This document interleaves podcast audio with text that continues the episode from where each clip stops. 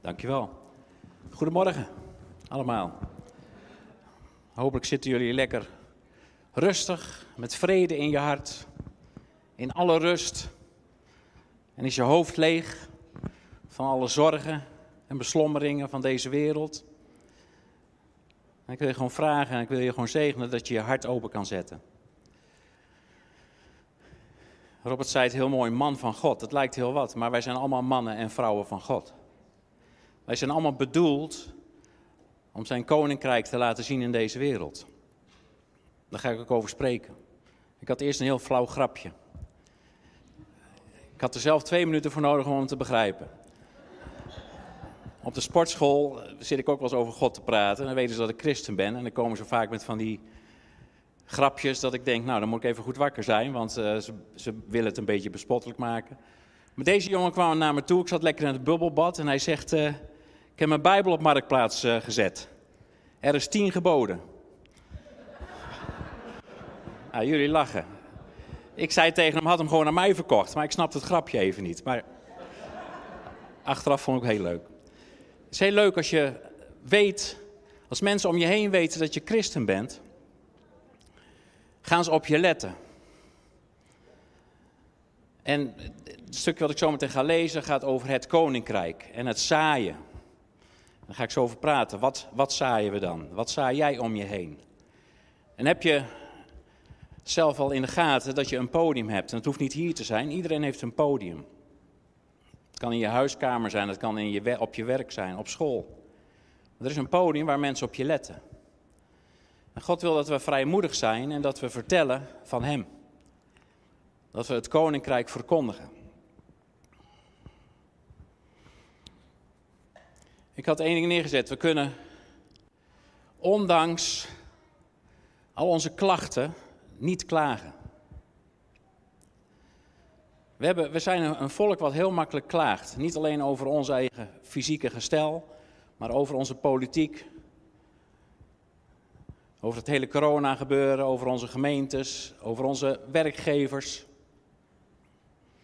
Maar het is mooi als je gewoon dankbaar kan zijn onder, desondanks de klachten die je misschien wel hebt, ook fysiek. Of de klachten die je hebt naar anderen toe. Weet je, we zitten in een ander koninkrijk en daar ga ik nu over spreken. Ik wil lezen Matthäus 13. Dat is een best ingewikkelde gelijkenis en Jezus heeft er ook wat andere bedoelingen mee. Als dat je zou denken.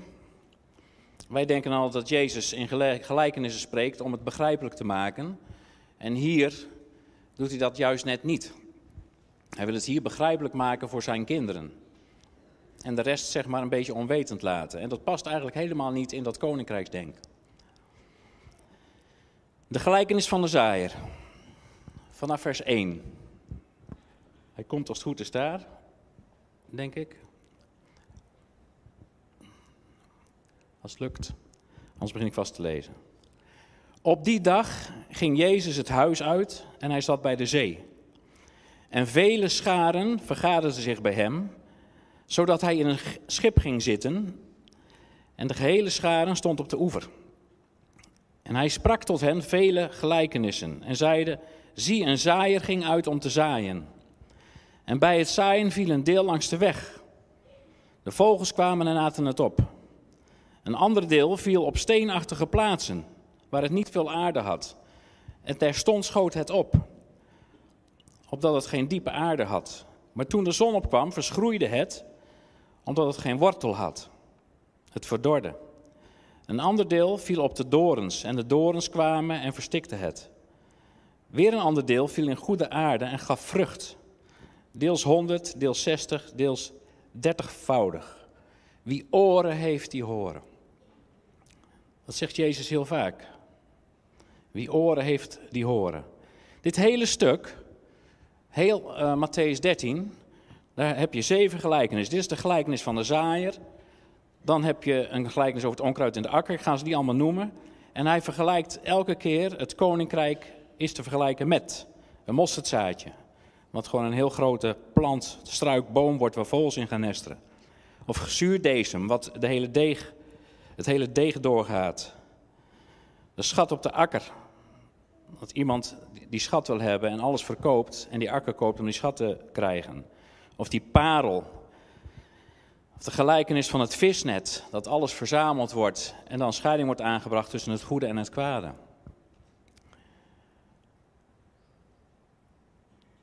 Dan legt hij nog de gelijkenis uit. Gij nu hoort de gelijkenis van de zaaier. Bij een ieder die het woord voor het koninkrijk hoort en het verstaat, komt de boze en rooft direct wat in zijn hart gezaaid is. Dat is het langs de weg gezaaide. Op de steenachtige plaatsen gezaaid is hij die het woord hoort, terstond het in blijdschap aanneemt, maar hij heeft geen wortel. Doch is iemand van het ogenblik. Wanneer er dan verdrukking of vervolging komt, ter wille van het woord, komt hij terstond ten val. De in de dorens gezaaid is die, hij die het woord hoort en de zorg van de wereld en het bedrog van de rijkdom verstikt het woord en hij wordt onvruchtbaar. De in de goede aarde gezaaid is hij die het woord hoort en verstaat, die ook vrucht draagt en het vrucht oplevert. Dus dat is zeg maar het publiek. Als ik het net heb over een podium, weet je, alles gaat hier over Gods koninkrijk. Wat, wat is Gods koninkrijk? Is dat hier? Komt dat nog? Is dat Israël? Was het in de tijd dat Jezus kwam? Hij kwam het koninkrijk op aarde brengen. En Jezus zegt zelf: Mijn koninkrijk is niet van deze wereld. En het koninkrijk ga je binnen als je een keus maakt. Kijk, Jezus doet er alles aan in die tijd, maar ook door ons heen, om mensen naar hem toe te trekken. En waarom? Omdat hij van iedereen houdt. En hij wil dat iedereen behouden wordt. Hij wil dat iedereen gelukkig kan worden in zijn leven. Desondanks alle ellende. Dat wil hij. Dat is het hart van God. God zegt in de Bijbel: Ik zou willen dat een ieder behouden zou zijn. Maar het is net zoals je een auto ziet staan. Als je er niet in instapt en gaat rijden, kom je niet vooruit. Als je alles over Jezus hoort en je neemt hem niet aan, dat is echt een keus van jezelf. En ik zeg elke keer en elke preek weer, ik zeg het nu weer, ik begrijp dus niet waarom mensen Jezus niet aannemen. Ik snap dat mensen op kerken zijn afgeknapt. Dat is ook niet zo moeilijk. Kerken hebben soms meer mensen bij God vandaan gehouden als mensen naar Jezus toegetrokken of naar God toegetrokken.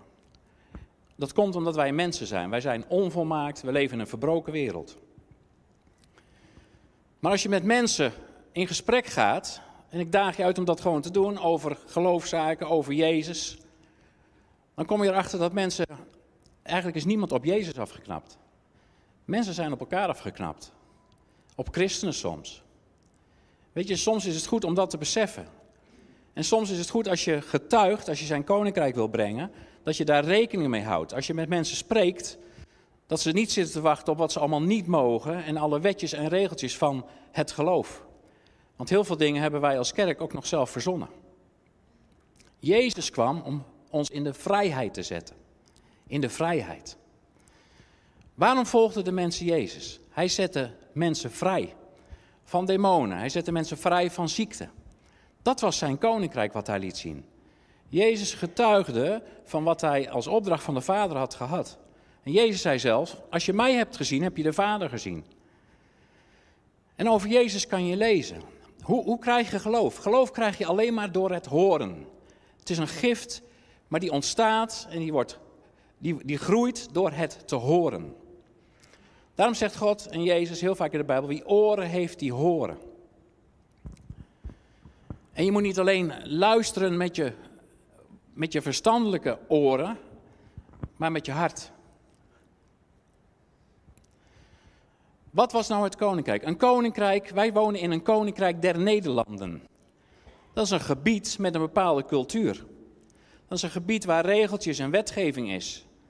Dat is een gebied waarin mensen rechten en plichten hebben. Gods koninkrijk is precies hetzelfde. Alleen een totaal tegenovergestelde cultuur. Een cultuur van redding, een cultuur van genade. Dus onverdiend vrijgesproken worden. Je bent door je geloof gerechtvaardigd.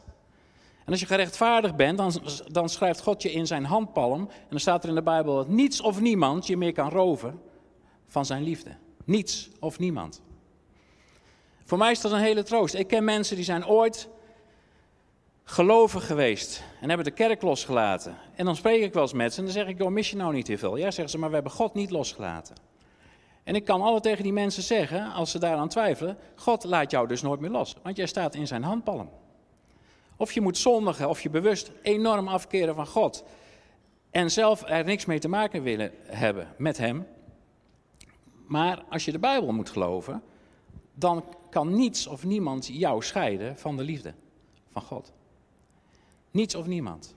Ik zeg al tegen mensen die zeg maar niet meer onder het woord zijn en daardoor verdorren, hè, of geen wortel schieten en daardoor gewoon hun, niet, geen vrucht dragen. Ik geloof dat deze mensen wel behouden zijn, maar ik geloof dat ze alle zegen op deze aarde missen. Want het is een zegen als je vrucht draagt. Het is vooral een zegen voor anderen als jij vrucht draagt. Ik bedoel, er is geen appelboom die zijn eigen appels consumeert. Dat doen anderen. Dus alles, jij staat in dit leven om tot zegen te zijn. Dan zegt de Bijbel ook nog, wij hebben het ambt der verzoening. Dat begon bij Jezus. Wat deed Jezus? Hij verzoende de mens met God. En alle gruwelen en, en, en, en wetten die je in het Oude Testament leest, zijn volbracht door het werk op het kruis. Wij beseffen nog helemaal niet, en overal waar ik door de week kom, boeren waarmee ik spreek, die vanuit allerlei religies en geloven horen dat ze niet goed genoeg zijn. Het is een klinkklare leugen. En altijd maar teruggraaien naar het Oude Testament, want er staat dit: Jezus heeft de wet volbracht. Moeten we ons daar dan niet meer aan houden? Natuurlijk wel. Maar nou doe je het vanuit een liefdesrelatie. Als jij van iemand houdt, wil je hem niet kwetsen. Als je van iemand houdt, ben je geïnteresseerd in zijn of haar leven. Je luistert. Vrouwen kunnen dat beter dan mannen over het algemeen. Maar we hebben wel allemaal twee oren. En slechts één mond. Dat betekent eigenlijk dat je twee keer zoveel zou moeten luisteren als spreken. Bij mij lukt dat niet. Ik denk dat mensen dat herkennen, hoop ik. Anders moet ik me echt uh, super gaan bekeren. Dat moeten we sowieso elke dag, denk ik. Oké, we zijn gerechtvaardigd door het geloof. Geloof krijg je door het horen. Hoe horen mensen? Het geloof. Hoe hoor, en, en wat is dan het geloof? Wat brengen wij aan mensen? Wat mag je zaaien? Het gaat hier constant over zaaien. Wat zaai jij? Zaaien wij vrede of zaaien wij onvrede? Neem de afgelopen jaren. Neem deze tijd. Zaaien wij vrede of onvrede? Bemoedigen wij mensen of ontmoedigen wij mensen? Wij mogen echt geheel anders zijn. En daar mag je trots op zijn. Want ik denk, in deze tijd is de enige manier om staande te blijven, geestelijk, en dat heeft weer uitwerking naar fysieke klachten, is op Jezus gericht te blijven. Al staat de hele wereld in brand, jij mag weten dat jij gered bent en dat jij een zaaier bent. Jij mag mensen uit hun angsten verlossen. In de naam van Jezus. Maar ook gewoon door wie je bent als christen. Want je, dat zei ik vorige keer, de enigste Jezus die mensen gaan tegenkomen op deze wereld, ben jij. Jezus loopt hier niet meer. Die woont in jou. Dus als jij op je werk komt, komt Jezus binnen.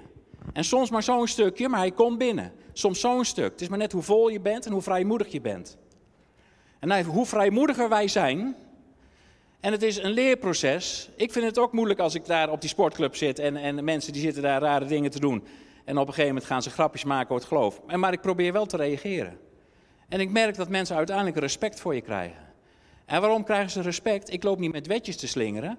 Ik wil vanuit genade en liefde naar mensen kijken. Ik wil kijken naar mensen door de ogen van Jezus. En Jezus zegt, alle schepselen op deze wereld heb ik geschapen. Alle kinderen behoren mij toe. Dat weten niet alle kinderen, dat ze hem toe behoren. Dat is een kwestie van ja of nee zeggen tegen dat geweldige cadeau. Als jij gratis en voor niets de loterij kan winnen en je gaat hem niet ophalen, heb je nog steeds geen centen. Nou, Jezus is een lot uit de loterij die je gratis mag accepteren in je hart. Door alleen maar zeggen, ja Jezus, ik geloof in u. En wat staat er in de Bijbel? Door uw geloof bent u behouden. Ja, maar dan moet je wel... Dan moet je, dat is religieus denken. Er staat dat je bent behouden door je geloof. Je ontvangt op je geloof. Nou, hoe zet je nou als zaaier, want wij zijn allemaal zaaiers, hoe zet je nou dat geloof vrij? Dat is over Jezus spreken. Jezus is kracht. Jezus is niet zomaar een mythisch figuur of iemand uit de geschiedenis die echt heeft bestaan. Aan Jezus is kracht verbonden.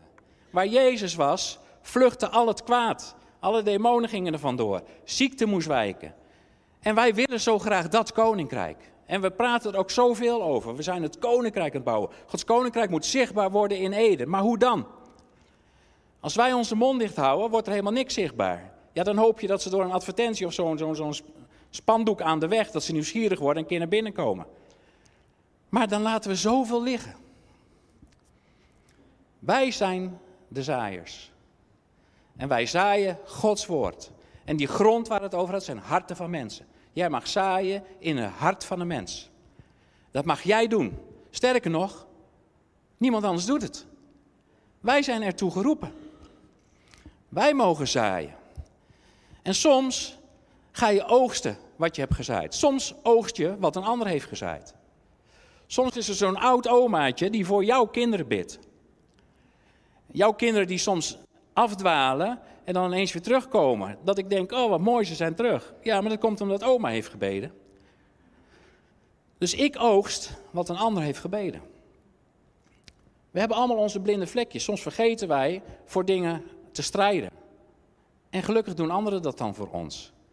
En wij mogen dan de vrucht smaken. Dat zaad wat in dat onkruid komt, dat wordt verstikt. Nou, hoe makkelijk is het om in, in deze tijd verstikt te worden door zorg en angsten? Hoe makkelijk is het? Weet je, zet de tv maar aan. Er wordt alleen maar angst gezaaid. Ik heb soms de neiging, ik doe het niet, want ik wil bewust wel meekijken wat er allemaal gebeurt, zodat ik daar ook over kan praten. Maar ik heb daar wel een doel mee. Ik wil mensen rust en vrede brengen van Jezus. Ik wil ze vertellen dat er een weg is uit al die ellende. En wij zijn inwoners en bijwoners, zegt de van deze wereld. Ik bedoel, we kunnen niet onze ogen sluiten. Weet je, wij krijgen ook allemaal nare dingen mee. Bij jullie is de gasrekening ook allemaal omhoog. Dus we, hebben allemaal, we proeven allemaal dingetjes. Maar goed, je kan er helemaal van in paniek raken. En als je heel weinig geld hebt, raak je dat ook. Maar dan zegt God, werp al je bekommernissen op mij. Al je zorgen zijn voor mij. En daar staat het grote kruis. En soms moet je het daar gewoon brengen. Soms moet je het fysiek daar gewoon neergooien. Er zijn ook al sprekers die zeggen dat. Schrijf het op, gooi het bij het kruis en laat het daar. En daar zijn we zo slecht in om het daar te laten. Want wij zijn Nederlanders. Wij lossen ons eigen probleem op. Waar of niet? Wij zijn inventief. Wij weten overal antwoorden op. Ik had pas een t-shirt, er staat: I don't need Google, I've got a wife. Nou, dat is niet alleen Nederlands, het was dan Engels, maar bij ons is het net andersom. Mijn vrouw zegt, uh, nou ja, net andersom dus. ik ben echt zo'n factchecker. Als ik, als ik ergens aan twijfel, ga ik gelijk googlen. Maar ik ben er ook achter gekomen dat ik altijd gelijk kan krijgen op Google. Want ik zoek gewoon net zo lang door tot ik zie dat groente slecht voor je is of zo. en vlees hartstikke goed. Waar check jij jouw waarheid? Wat is de, de, de, de, het paslood in jouw leven? Als wij door het woord tot geloof komen. En ons geloof wordt gebouwd door het woord. Waar moet je dan zijn? Je moet onder het woord zijn. Je moet naar je samenkomst komen. Of preken luisteren. Of mooie boodschappen luisteren. Of naar iemand luisteren die wat te vertellen heeft, die leven brengt. Want dat zijn we, wij zijn brengers van leven. En dat, dat, daardoor groeit je geloof. En hoe groter je geloof is, hoe meer zegeningen je zal ervaren, omdat alles is gekoppeld aan dat geloof. Je ontvangt op je geloof. Je bent niet alleen behouden door je geloof. En geloof is, een, is ook nog een vrucht die je krijgt, maar je wil het laten groeien. Kijk, als ik zo'n stukje lees, ik heb al tussen de boeren gewerkt, ik zie dat zaad en dan gooi je op die kale grond en op harde grond en weet ik wat, en denk, waarom is die boer niet eens gewoon even lekker met die eg en met die ploeg, heeft hij die grond niet losgemaakt? Weet je, dat doet een boer. Na de winter gaat hij eerst cultiveren, maakt hij het lekker los, komt de mest op, op en doorheen. En dan ploegt hij het nog een keer lekker om en dat doet hij allemaal zodat er lucht in de grond komt, zuurstof. Wist je dat in elke kuub grond minimaal 70 tot 700 regenwormen moeten zitten om grond vruchtbaar te houden? muizen, mollen. Alles moet in de grond zitten, heeft allemaal een doel. Ik vang ze weg thuis, maar het moet eigenlijk niet.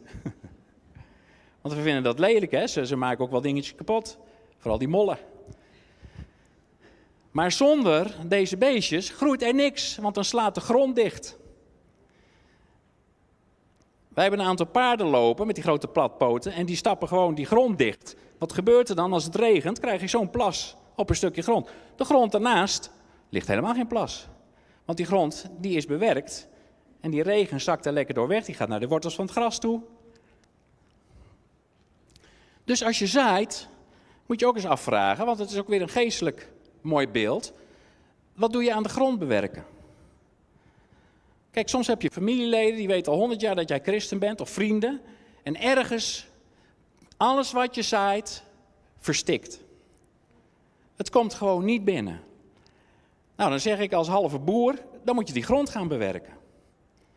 En je gaat afvragen, wat voor zaad zaai ik dan? Ik zei het is een koninkrijk van genade. Maar wij hebben nog maar zo'n stukje door wat genade is.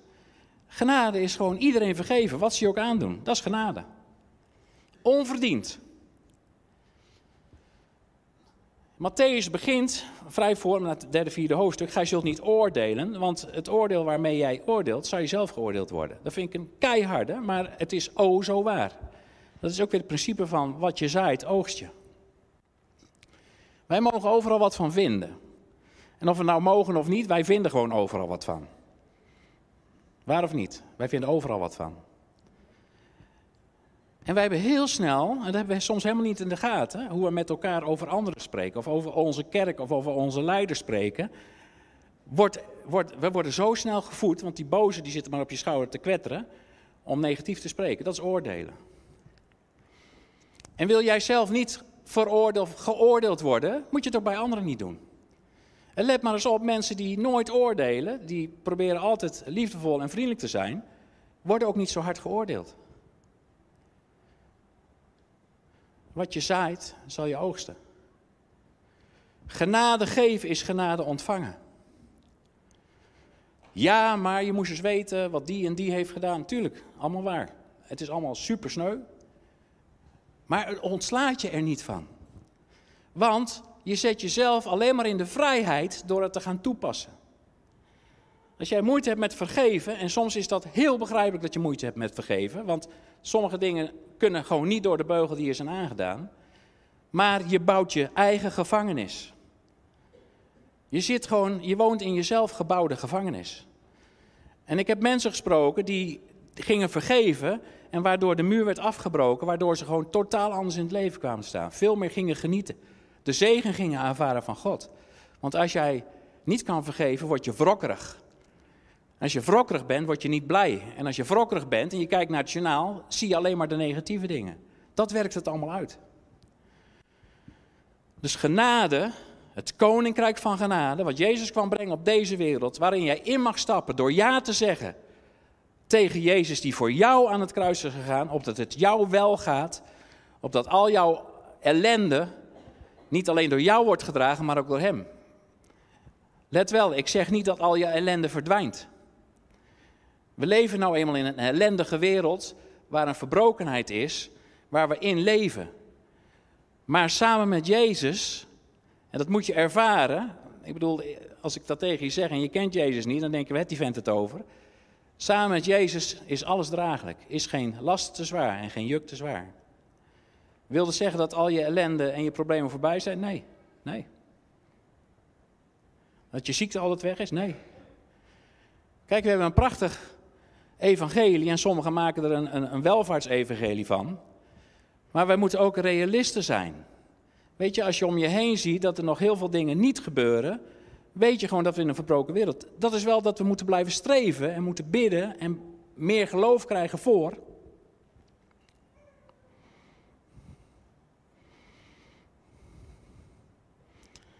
Dus Gods koninkrijk, hoe wordt het zichtbaar? Door jou, door u. Wij zijn degene, wij zijn hemelburgers, zegt Jezus. Wij leven geestelijk al in dat koninkrijk. Dat klinkt heel raar, maar het is zo. Wij mogen samen met God, samen met engelen, samen met Jezus, samen met de Heilige Geest, mogen wij elke situatie tegemoet treden.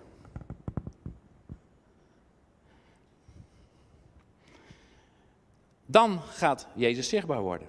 Alleen maar door jou, alleen maar door wat wij zeggen en hoe wij leven en hoe wij reageren, op dingen. Daardoor wordt geloof gebouwd. Niet door een gelikte dienst. Je kan een geweldige, fijne en blije dienst hebben, nou daar knap je van op. Maar je gaat weer naar huis en morgen zit je weer op je werk. Bij die zagrijnige collega. Of niet. Misschien heb je wel een heel, heel, leuk team om je heen. Nou, dan ben gezegend. Maar goed, ik spreek ook mensen die gewoon echt er tegenop zien om s weer aan het werk te gaan. Of familie te ontmoeten waarmee ze wat spanning hebben. Nog één ding en dan ga ik afsluiten. Wij praten heel makkelijk over Jezus en je moet alles met Jezus doen. Weet je, woon je nou in een hutje op de hei met een kruisje aan de muur dat je elke dag ook alleen maar aan Jezus dacht, werd het leven wat minder ingewikkeld. Ik doe tegenwoordig als boodschappen, ik ben met pensioen. Yes. Dat wil niet zeggen dat ik boodschappen doen leuk vind. Helemaal niet. Maar dat deed ik dus nooit. Dus waar ik nu in één keer op mijn zestigste, ik ben nu 62, waar ik dus nu al twee jaar achter kom, is dat als ik een tube wil halen, dat ik of eieren, dat ik ongeveer uit 150 soorten moet kiezen. En zo is het in het hele leven. Als ik een uh, energierekening ga afsluiten, dan heb ik zoveel aanbieders. En ze maken het allemaal zo ingewikkeld, Carola, dat je niet meer weet welke je moet kiezen. Je snapt helemaal niks van, van, van zo'n contract. Dat heet keuzestress. Onze welvaart. Weet je, als ik mijn ouders hoor over hoe ik leef, dan snappen ze daar helemaal niks van. Als ik naar mijn kinderen kijk, hoe die leven, dan snap ik helemaal niks van. Hun gaan straks bij hun kinderen er ook weer helemaal niks van snappen. Hoe mensen met geld omgaan, hoe we met welvaart omgaan, wat allemaal wel of niet kunnen. Mensen die de oorlog hebben meegemaakt, die aten tulpenbollen. Wij gaan naar de steek en bestellen een biefstuk. Snappen die mensen helemaal niks van. Dat je zo gek bent om 40 euro neer te tellen voor een bordje eten, terwijl je thuis voor 3 euro kan maken. Dat noemen we een generatiekloof. Maar ik zal je vertellen, die oudere generatie konden veel, vaak, veel makkelijker God pakken. Waarom waren wij zo lang geleden een christelijk land? Heb je dat heb je eens afgevraagd? Daar was weinig keus. En zeker in nood leerde je bidden. dat is een spreekwoord, nood leert bidden. En nu hebben we zoveel afleiding van Jezus, dat wij soms ons best moeten doen om het samen met Jezus te doen. En niet afhankelijk te worden van onze rijkdom, onze bezittingen. Wat mensen van ons vinden. Keuzestress. Wat voor boodschappen moet je doen? Wat voor energierekening moet je nemen? Welk huis ga ik kopen? Moet ik mijn huis verkopen of moet ik hem houden? Hè? Want nu kan, ik, nu kan ik stinkend rijk worden als ik het verkoop. Keuzestress. Ik moest, dat was ook leuk, was ook op de sportschool. Ik zat uh, met een meneer van, ik hoorde later dat hij 80 was, en er komt een Marokkaanse jongen binnen van een jaar of 20 en eentje uit Somalië. Die komen binnen en dit was in de sauna. En de, die meneer die had er waarschijnlijk al eerder gezeten toen die jongens er eerder in waren geweest. Die jongens kwamen een tweede rondje doen en die meneer die zat er nog. Dus die jongens beginnen, beginnen tegen die meneer van, meneer, meneer, hoe houdt u dit vol? Hoe oud bent u? Hij zei 80. En toen zei ik tegen die jongens, ik zeg maar, die meneer die heeft een betere conditie als jullie. Want die sport hier elke dag. En dat doet hij ook. Ik zeg, en die kan hier gewoon 20, 25 minuten zitten. Zegt die Amerikaanse jongen, ja, maar jullie hadden vroeger geen telefoon en geen televisie. dus dat was de reden. en daar ging ik over nadenken. Wat een waarheid eigenlijk. Dat de jonge generatie zoveel distraction heeft, afgeleid wordt, door de hele dag maar gebeld en geappt en weet ik wat te worden, en Facebook en noem het allemaal op. Ik vind het soms gewoon sneu. En die jongen die zette mij aan denken. Hij zei het bijna met een stukje afgunst, maar jullie hadden geen tv en we hadden geen telefoon. Nou, we hadden wel een telefoon en we hadden ook een tv. Alleen ik had hem niet in mijn zak, hij zat aan een draad en ik moest rondjes draaien om een nummer te krijgen. Weten jullie dat nog? Ja, hè? Oh, die rij daar, die weet dat niet meer. Hebben jullie ook nog uh, getelefoneerd met, met rondjes draaien? Nee. nee. Dus de afleiding was daar stukken minder. En ik daag je uit om soms gewoon eens even dingen te laten voor wat ze zijn en je te focussen op Jezus. En ik bid jullie toe dat je het verlangen krijgt en de vrijmoedigheid krijgt om je podium in te nemen en te gaan te vertellen over Jezus. En dan niet wat er allemaal niet mag, maar hoe lief die je heeft. Heeft iemand je wel eens verteld dat Jezus ontzettend veel van je houdt? En dat hij alles voor jou wil dragen. Maar je moet wel ja tegen hem zeggen. Je moet in die auto stappen. Amen.